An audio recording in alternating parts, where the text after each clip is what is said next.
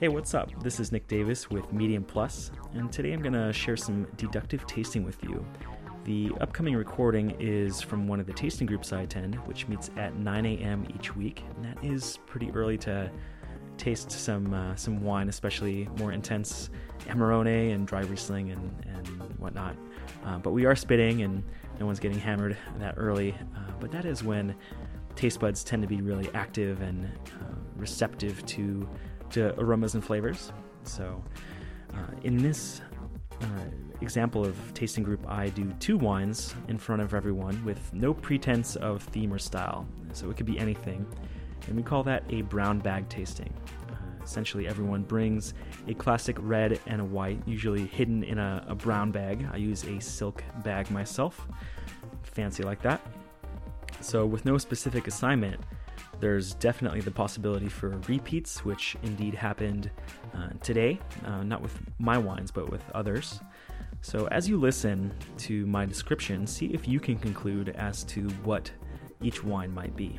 And I'll give you a hint I do miss one of the conclusions, but you can probably still get it based on my notes. The skill of tasting really comes first in offering correct observations. So, that's fruit calls and structure notes and just assessing the wine in a correct way as objective as possible. And then the second part is taking those notes and really listening to them to make the conclusion. So it's like if you're a detective and you go into a crime scene, you need to collect all the evidence, do all your forensic work, and then piece all those things together to assess who the perpetrator is, rather than walking in the door, looking around for a second and saying, "Ah, oh, I know who did that," um, based on instinct. That doesn't really match up. So, I usually have the best results when I don't know what the wine is as I'm tasting it, but my final deduction follows the right steps, and I listen to those notes, and the call ends up being right, and that does happen today. So here we go. Let's taste some wine.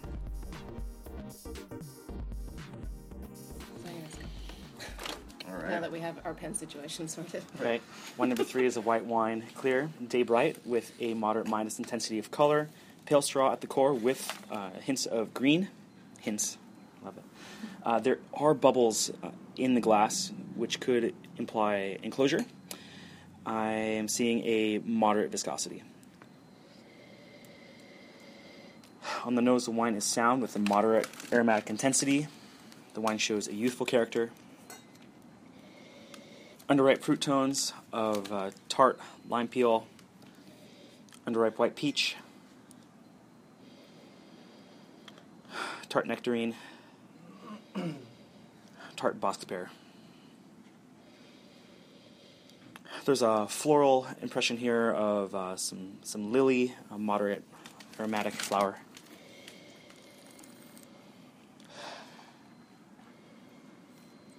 Getting some soft cheese, like a brie, which could imply uh, lees contact. Some uh, delicate herbal notes of uh, fresh parsley. No impression of oak on the nose. High impression of stony minerality, crushed rock.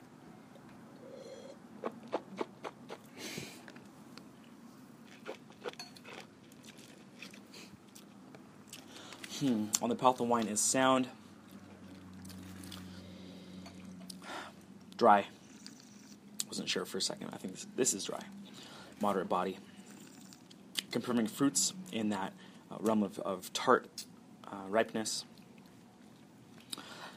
Tart lime peel, tart nectarine, tart bosc pear, with a high impression of crushed rock, inorganic minerality, uh, fresh herb, parsley, chervil moderate impression of floral notes with uh, lily, uh, no impression of oak.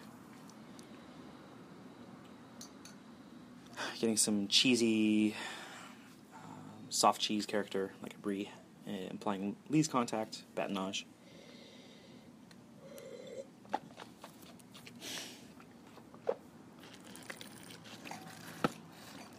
Acid is medium plus, alcohol is medium no tannin. there's a bit of bite with the texture. Could imply some skin contact, phenolic bitterness. A roundness on the palate. Wine is well balanced, high complexity. Uh, I'd say more moderate complexity, uh, moderate finish.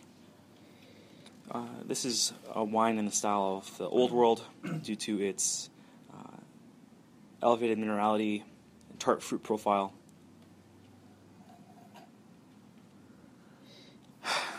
The floral notes take me to a possible grape variety of uh, Pinot Grigio coming from Italy.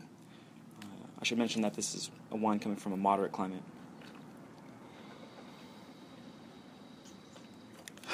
Gonna include Grüner Veltliner coming from Austria. Age range one to three years.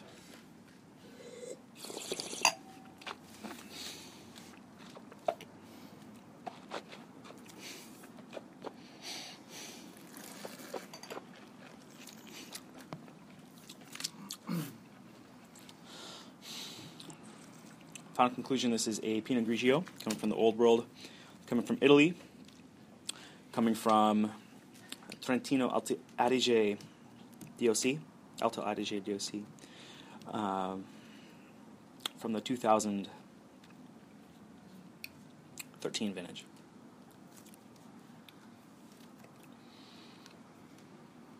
All right. Yeah, definitely phenolic bitterness. uh, there's a lot of terpenes. When I first smelled it, it smelled like some Moscato d'Asti that I've smelled. It's like, wow, it's crazy. A lot of florality to it. Bergamot. Slightly tartar fruit on the palate than I thought it was going to have. But uh, yeah, definitely straight in line with an Albarino.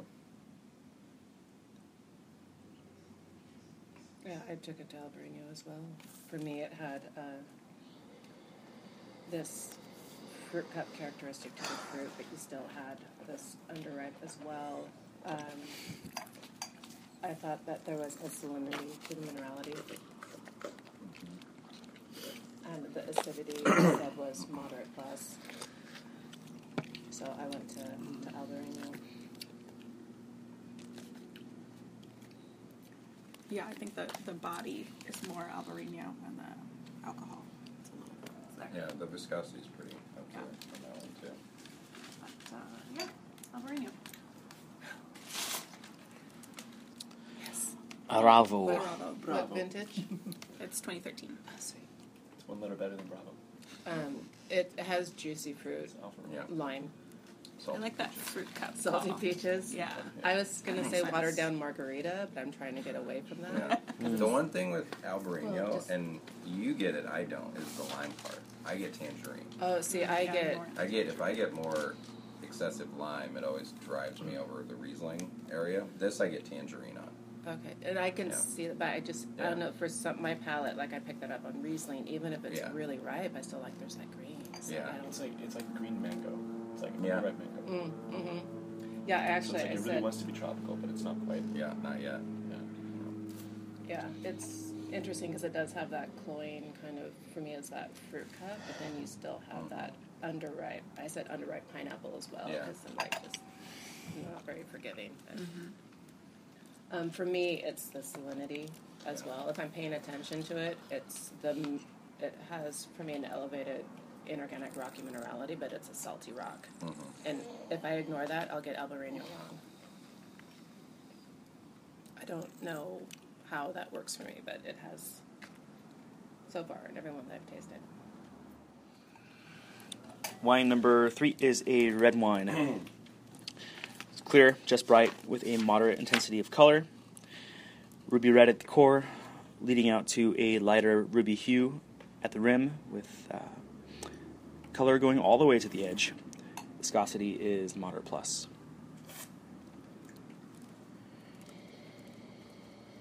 On the nose, the wine is sound with a moderate aromatic intensity, showing youthful character tart fruit expression of tart red cherry, cranberry, red currant, rhubarb, violet, fresh oregano,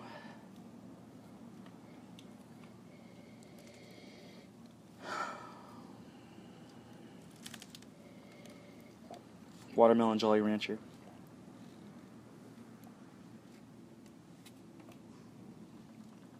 No impression of New Oak. Moderate impression of Autumn Leaves Organic Minerality.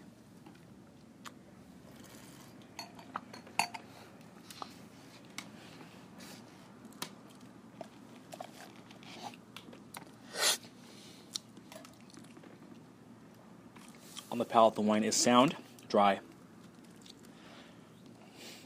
moderate plus body.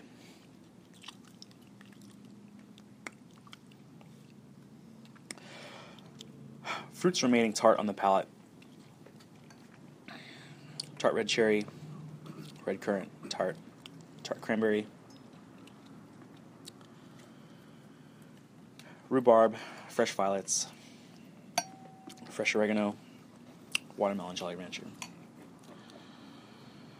High impression of minerality now on the palate of uh, mixed style.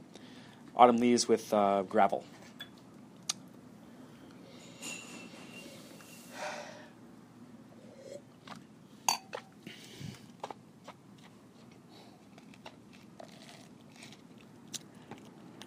Still not getting any any new oak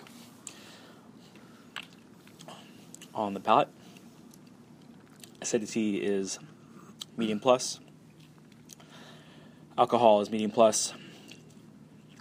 Tannin is moderate. Texture is, is drying, it's got some grip. Just kind of fuzzy. One's well balanced with a moderate complexity and a moderate finish. High quality producer overall. Okay, so let's see. We've got a thin skin variety. Tart fruit expression.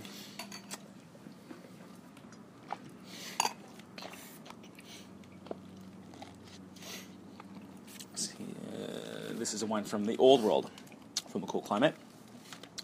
Possible grape varieties to include Pinot Noir coming from France, could be Gamay Noir coming from France, age range 1 to 3 years.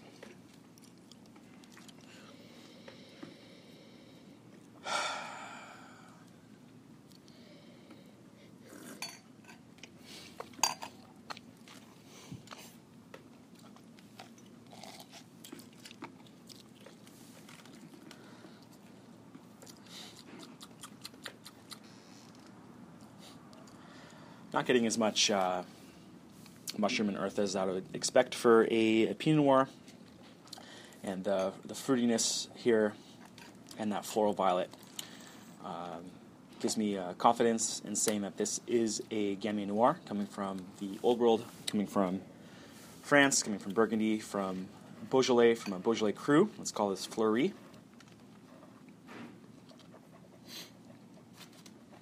From the 2013 vintage.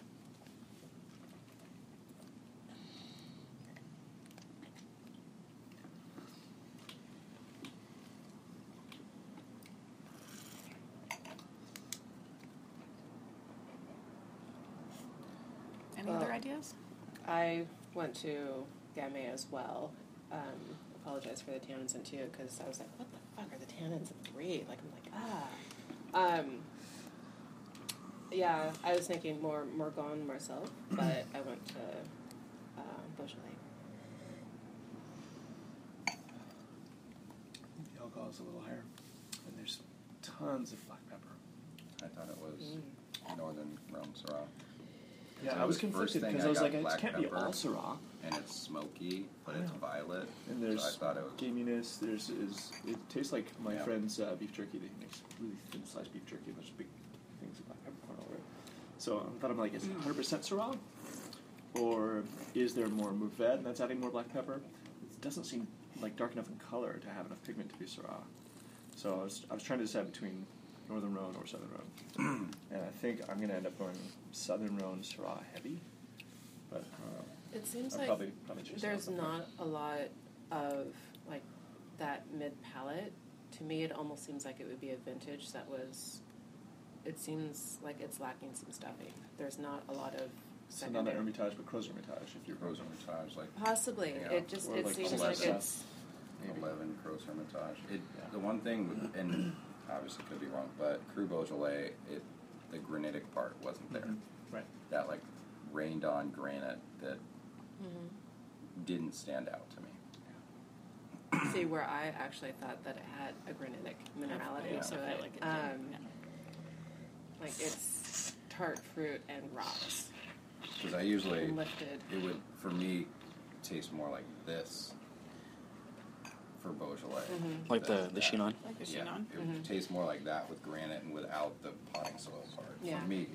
But it first thing when I picked this up, I smelled it and I thought pepper That's was the my first thing, very too. first in, So- initial, And after tasting, I'm Rhododeck. like, I keep wanting to s- make sure there's Like no Crow's peppercorns in my Hermitage. teeth. Okay. but cooler, like eleven. But Yeah. Okay. Now you're talking to Crozes-Hermitage, but like, yeah. I I stay firm. yeah, For me, I feel like the fruit is a little. It's confected. I feel like it, there's some sweetness to the to the fruit on the nose. But yeah, it smells confected, but it doesn't deliver on the But it's palate. yeah, definitely No, it tartens definitely up. Total very tea- total peppery, I teas. think for this wine. So yeah, it's Morgon. Sweet. Morgon. We're gone. Côte du Py. That's just because I drink a lot of Beaujolais? Now before it's Morgon. Delish. 2012.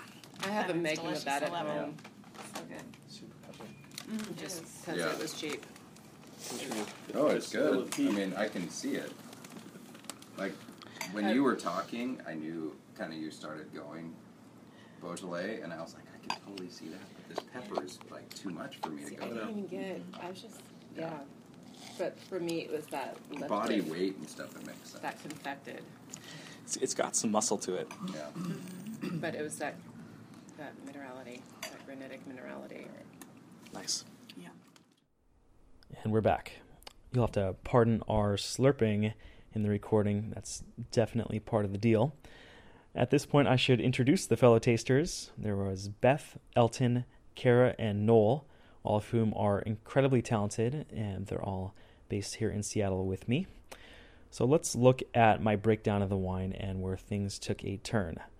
Uh, bubbles, underripe lime and peach, floral, soft cheese, high mineral, no oak, dry, medium plus acid, medium alcohol, no tannin, phenolic bitterness, and a roundness of texture. So I took this to Pinot Grigio, which could be pretty fair for, for that description, um, but I didn't give enough credit to the floral notes, which would connect to the terpenes found in Albarino.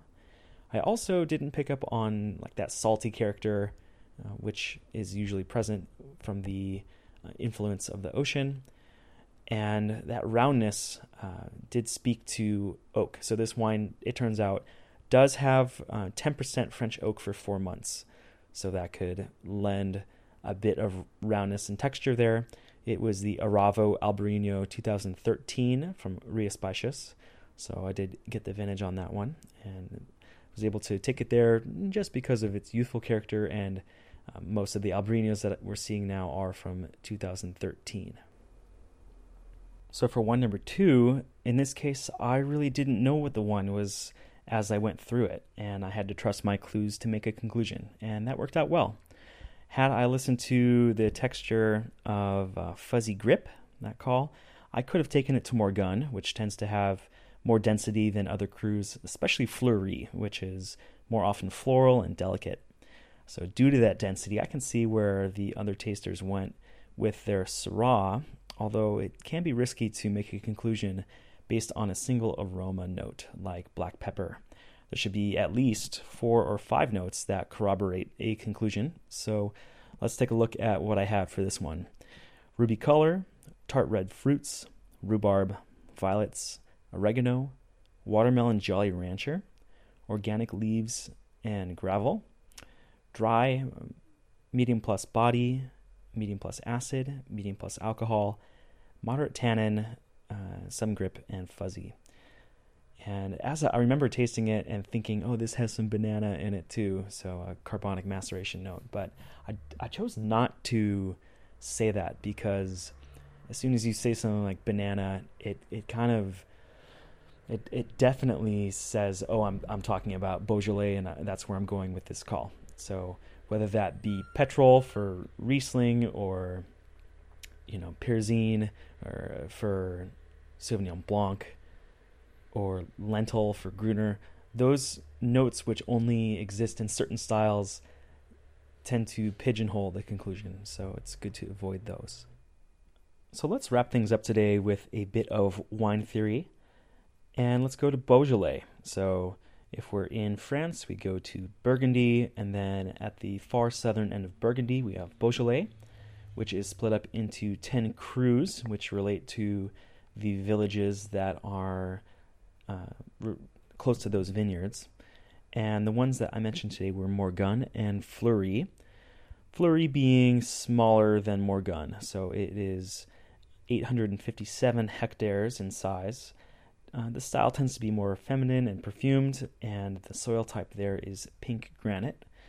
And who knows really what the influence of soil type is, depending on how much you believe in minerality. But it's fair to mention that just to know pink granite. And you can think of pink granite, feminine, fleurie, those can be a nice connection.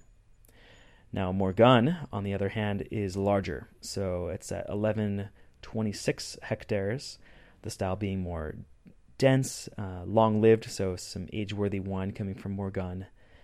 And the soil type there is called Roche Pourrie, which means rotten rock. And so it's um, you know a mix of um, volcanic soil with uh, some soft crystalline rock and schist. Uh, so uh, mixed soil type there. Now, if we look at Morgon, it is split up into lieux-dits. So there are one, two, three, four, five. There are six lieux-dits in Morgon, and those are basically um, areas of vineyards. So in in some areas of France, the vineyards are strictly classified. So you have like a Grand Cru vineyard in Burgundy, um, but where the vineyards aren't officially classified, they can still be named. Like this vineyard is called that, and that's what a, a lieu-dit is. So there is a fun way to remember the lieux-dits, and I'll just go through them now. So you have Douby, Les Micoud, Côte du Py, Grand, uh, Grand Cras, Les Charmes, and Corcelette.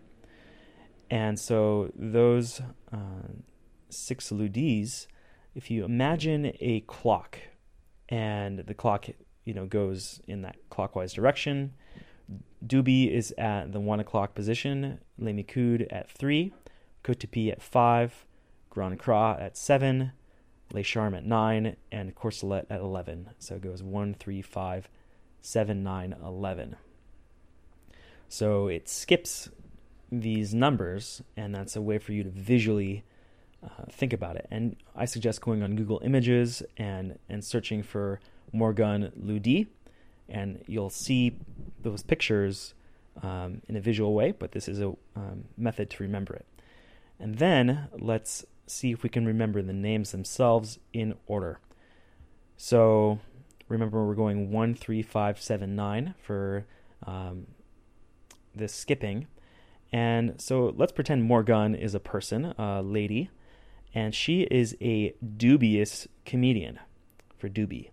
And she's playing hopscotch. So skip, skipping the numbers. And she's playing hopscotch with a microphone. You know, she's a comedian, she has a microphone, and the microphone cord is trailing behind her. So Les Micoud is the microphone cord.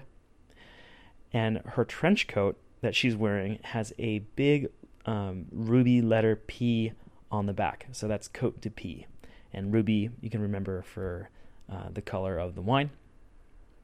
Now, Grand Cras, her big craw is talking. Les Charmes, she's talking in a charming way. And Corcelette, the question is, why is she wearing a corset? So Morgon, a dubious comedian, playing hopscotch with a mic cord trailing behind her. Her trench coat has a big letter P on the back. Her big craw is talking in a charming way. Think Sarah Silverman there. and the question is, why is she wearing a corset? So that's a little memory palace type of thing that you can use to remember Douby, Les Micoud, Côte du Py, Grand Cras, Les Charmes, and Corcelette. And I should mention the uh, the producer on today's Beaujolais was Jean Marc Burgaud. Burgaud. Burgaud. Morgon Cotepi 2012. So that's going to wrap things up for today. Thank you for listening. I'll be having more deductive tasting demos like this for you coming soon. And I'll be honestly evaluating the wines to the best of my ability, and whether I get them right or wrong isn't as important as going through the deductive process and taking a look at what works and what doesn't and what gets commonly confused. So uh, keep an eye out for that. You can catch me online at mediumplus.com or on Facebook at facebook.com slash mediumpluseverything.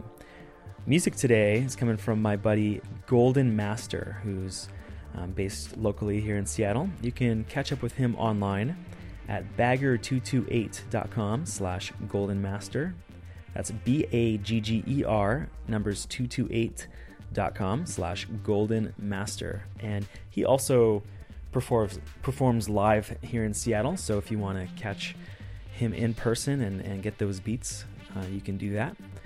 Well, I uh, I look forward to having more content and goodies and uh, articles on the way um, as as they come about. I appreciate your support and encourage you to share this with friends if uh, if you enjoyed it, and hopefully this can keep growing. So um, whether or not it does, and it ends up being just you and me, that's okay too. But until next time, uh, thanks again and peace.